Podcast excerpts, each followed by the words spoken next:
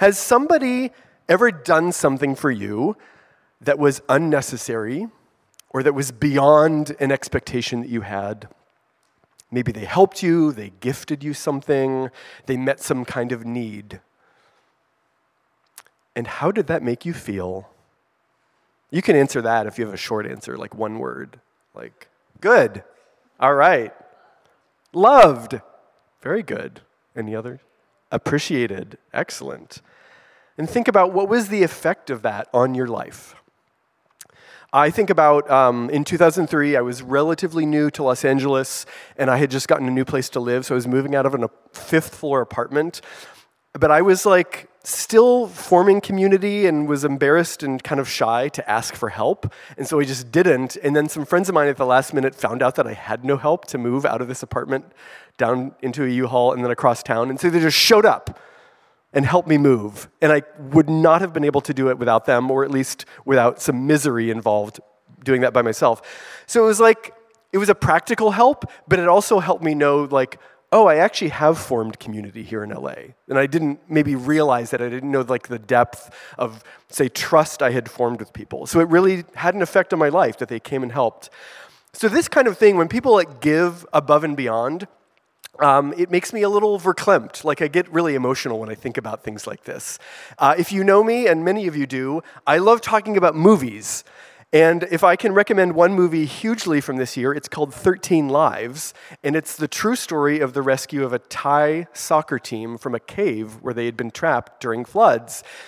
And this whole region of people, including like cave rescue experts from all around the world, came and like put their lives at risk, put their economic security at risk for the possibility of saving these kids from this cave. And that's beautiful to me. I literally spent the entire two hour and 20 minute movie with like a lump in my throat and a few tears. Um, it's a real event, so I probably won't spoil anything, but they do rescue the kids. Uh, like it's a true story. It was in the newspaper four years ago. But you should watch the movie, it's just expertly done. And um, there's something about extravagant deeds like that that stir up emotion in me. And I think probably because it's really rare. Like, it's rare that something so beautiful happens, like another person um, or a whole bunch of people helping others that way. It's like otherworldly, right? And I think that it is otherworldly because it's heavenly. It's like when you help somebody out in a huge way with no strings attached, that's God's way of doing things. That's how He invites us to be a part of His mission in this world as His followers, doing things above and beyond. So we're ending the Be Rich series by talking about how we are called to serve. And in a broken world, the experience of serving others and being served in like an extravagant and beautiful way enriches our lives. It connects us to each other, it connects us to God, and to our fundamental purpose as human beings. So, uh, there's a lot that could be, said, could be said about this, but I just want to look at three very simple points today and uh, kind of what various writers in the Bible have said about serving other people and God's directive to us to do that. So, please pray with me. Um, Lord, thank you that you have served us in ways that we cannot even comprehend but we have experienced you, or many of us have, and I thank you for that. And you continue to serve us and continue to lead and love on us that we might be overflowing with your gifts to serve others with. So join us today, Lord God, and pour out more of that on us. We pray. Amen. All right. So, quick scripture from Galatians chapter 5, 13 through 15. This is the Apostle Paul writing to the new church in Galatia. I always forget the name of the actual Greek cities back then. Okay, he says, You, my brothers and sisters, were called to be free, but do not use your freedom to indulge the flesh. Rather, serve one another humbly in love. For the entire law is fulfilled in keeping this one command love your neighbor as yourself. If you bite and devour each other, watch out, or you will be destroyed by each other. So, a point here pretty obvious. Serving is love. Right? Love is not just a thought or an emotion, it's an action, it's an action, it's an active relationship. This is I'm verging on like repeating a little bit from last week. Chris talked about gratitude. And if you remember, if any of you are here, Chris said that if you don't communicate your gratitude to somebody, what they receive is ingratitude. Very good. It's the same with love. It needs to be expressed somehow. People won't know that you love them if it's merely something you treasure in your heart but never do anything about. Like Taylor Swift doesn't know that you love her. I am sorry, unless some of you actually know her personally. Um, but you know, with words or actions, love needs to be demonstrated. And so, you know, how you express that obviously depends on the relationship. You shouldn't necessarily treat your neighbor like your spouse but you know, there's, you know, there's appropriate levels of expressing love. But in any of those relationships, whatever the appropriate level is, there is kind of like the basic expectation, and then there's going a little bit above and beyond. There's thinking, how can I truly express my love to somebody so they really know it?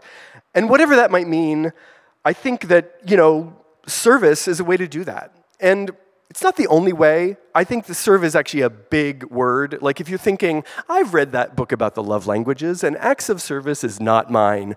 Well, guess what? Words of affirmation is a way to serve people. Quality time is a way to serve people and love them. I think serve, it's a big umbrella there.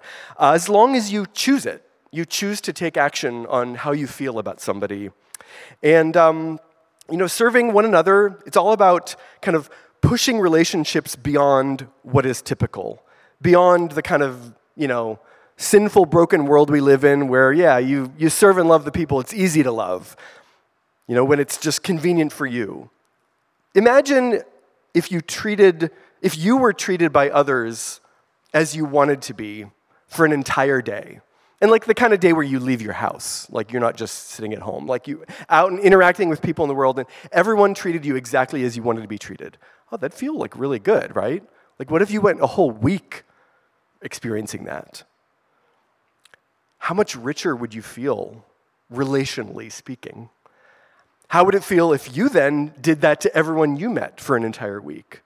If you loved every person, every neighbor as yourself, life would feel richer.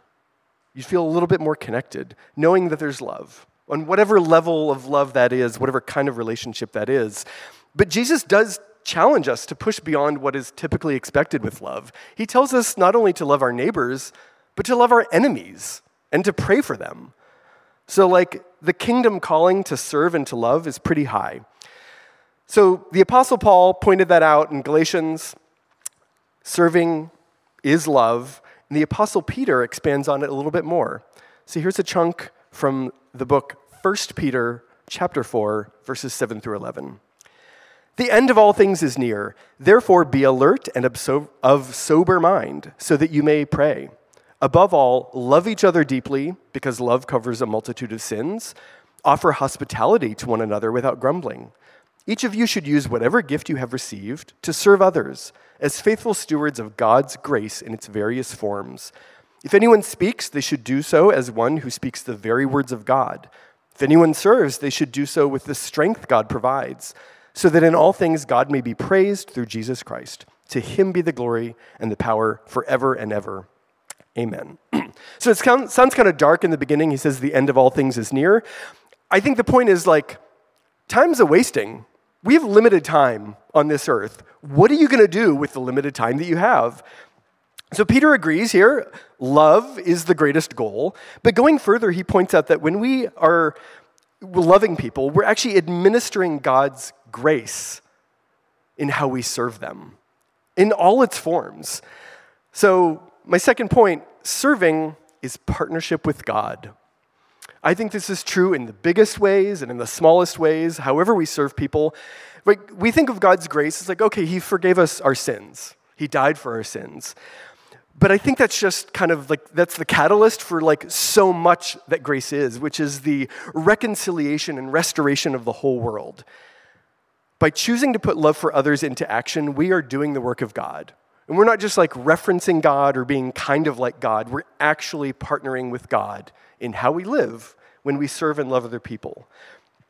And that partnership was by design. Like we who follow Jesus, and that may not be all of you, but you know, you're in a church, so there's like a probably good likelihood that you acknowledge Jesus in some way as God. Um, if we, you know, if we follow him and take res- the responsibility of what he called us to do seriously, we live as he lived. We follow his example. We join in listening to the Holy Spirit for leadership in our lives. You know, everything that Jesus did, he said, I do what, the, what I know the Father is doing. And he let the Holy Spirit kind of guide him in that. Um, we get to do the same thing. In the simplest words, actions, whatever, we're bringing heaven to earth if we're partnering with him. And God is glorified in it.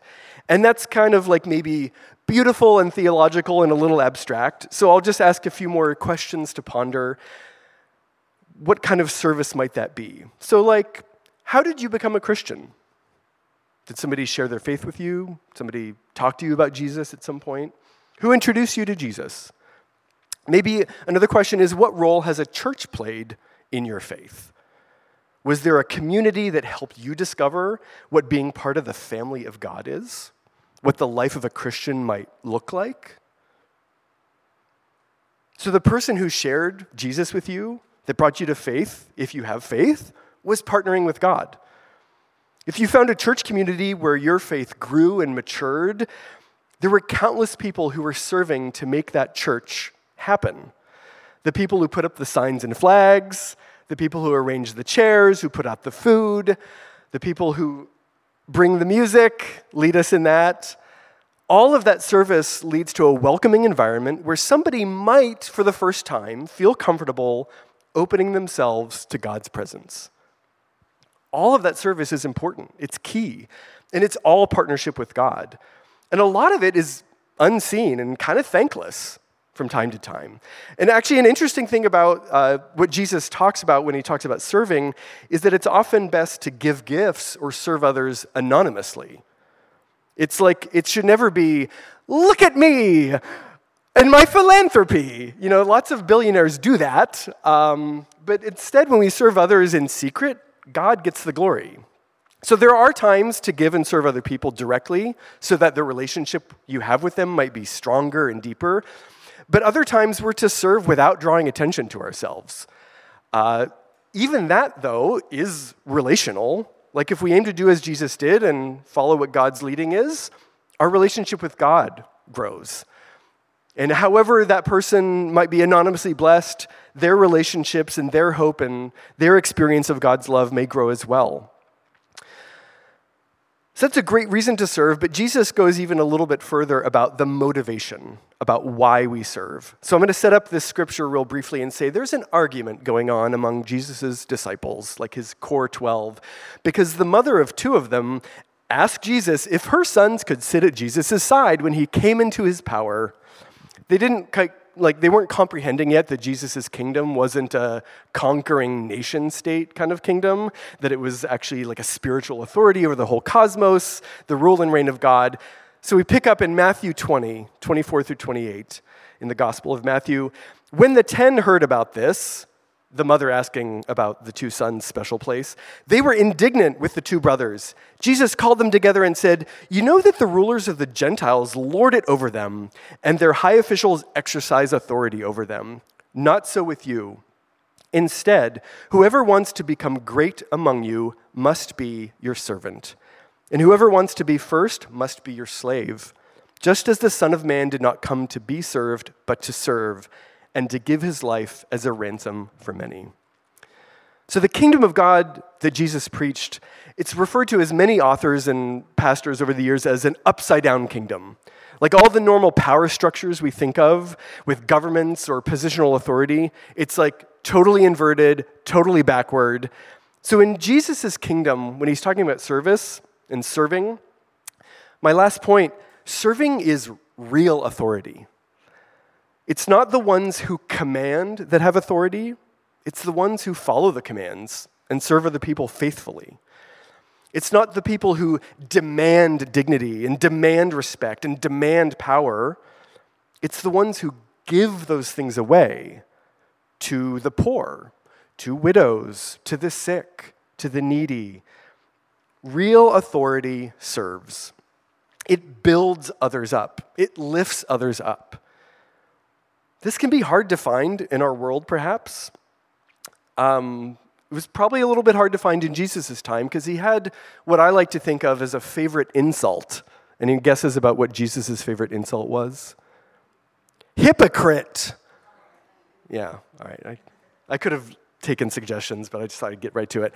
Um, seriously, a lot of times in the Gospels, especially in the Gospel of Matthew, he calls out people for being hypocrites, especially religious leaders and teachers of the law, because they knew God's word inside and out, but they used that to build power for themselves.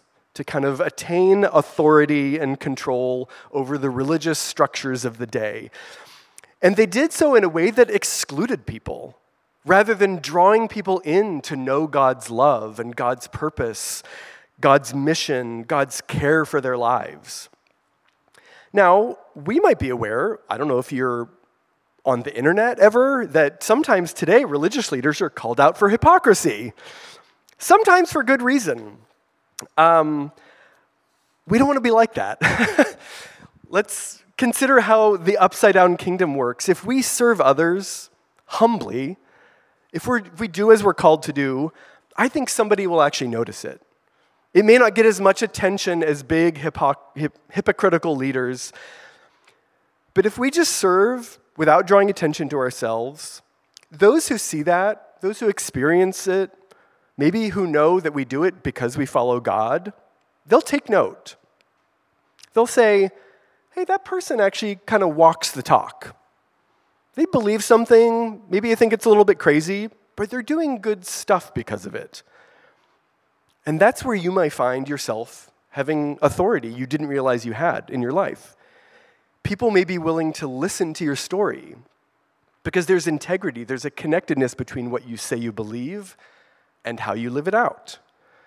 People will be willing to trust you, perhaps, even if you don't change their mind about Jesus, it might just generate a deeper relationship that you have with this person that you've helped. Might be a richer relationship that comes with more opportunity to share and to trust and to grow to know them better, for them to know you. And I think that's beautiful, and it's that, that kind of heart of the grace of God's kingdom back from the second point. Partnering with God in grace builds relationship, it connects people. At its most simple, sin separates us. But we can work against that by partnering with God in serving others in whatever shape or form that takes. Allow God to lead us to connect with people and put in that little extra effort above what is kind of typically called for and required by our world. So, another question how can you serve? There are millions of ways. But there are two ways I want to talk about specifically that you can serve with Pack City. One is, and this already applies to many of you, you can join our dream team. That's what we like to call the people who make this church service happen. You can welcome people with a friendly face at the door. You can, you know, we used to have um, Tara who's singing with the band. If some of you are hiding an amazing singing voice and like sick harmonies, put your hand up, write it on the Connect card, say, I'll jump in, I'll sing. We have people who set up in the mornings, people who tear down afterward. And the more people who do that, the less burden it is for everybody, but the more we can continue to provide a place where people can come and meet Jesus amongst a community. There's a great phrase, it's a little corny, maybe old school churchy, for the, the church, which is grace with faces. And that's what we are. And we can be a part of giving us venue for that to happen for people.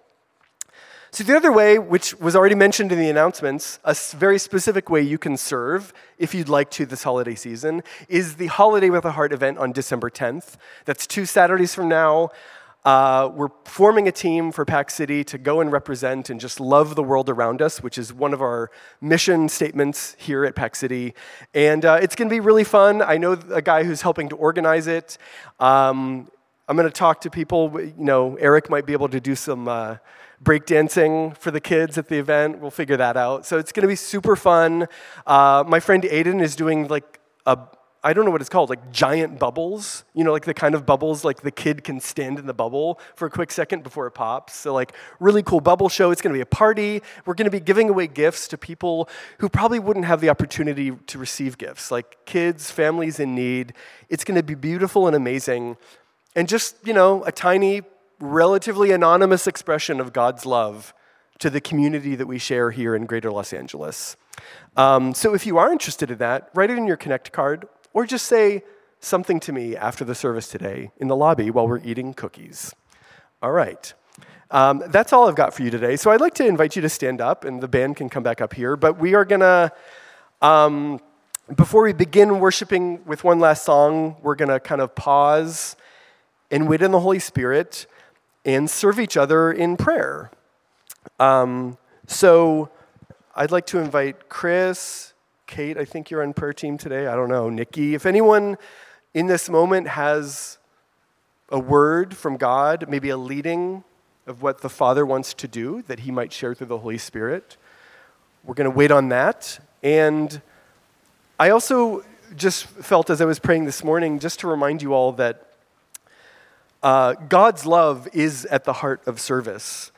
And sometimes you just need to be filled up again. So if even if the words we share aren't relevant to you at all, but you just want to be filled with some of God's presence and love, you are more than welcome to come up and receive prayer from anybody here at the front. Uh, but let's just pause for a moment and invite, invite the Holy Spirit, and uh, we'll see what God wants to do this morning for those of us who are here. So, God, we do invite you now. Come and speak. Show us what you're up to that we might partner with you for each other today.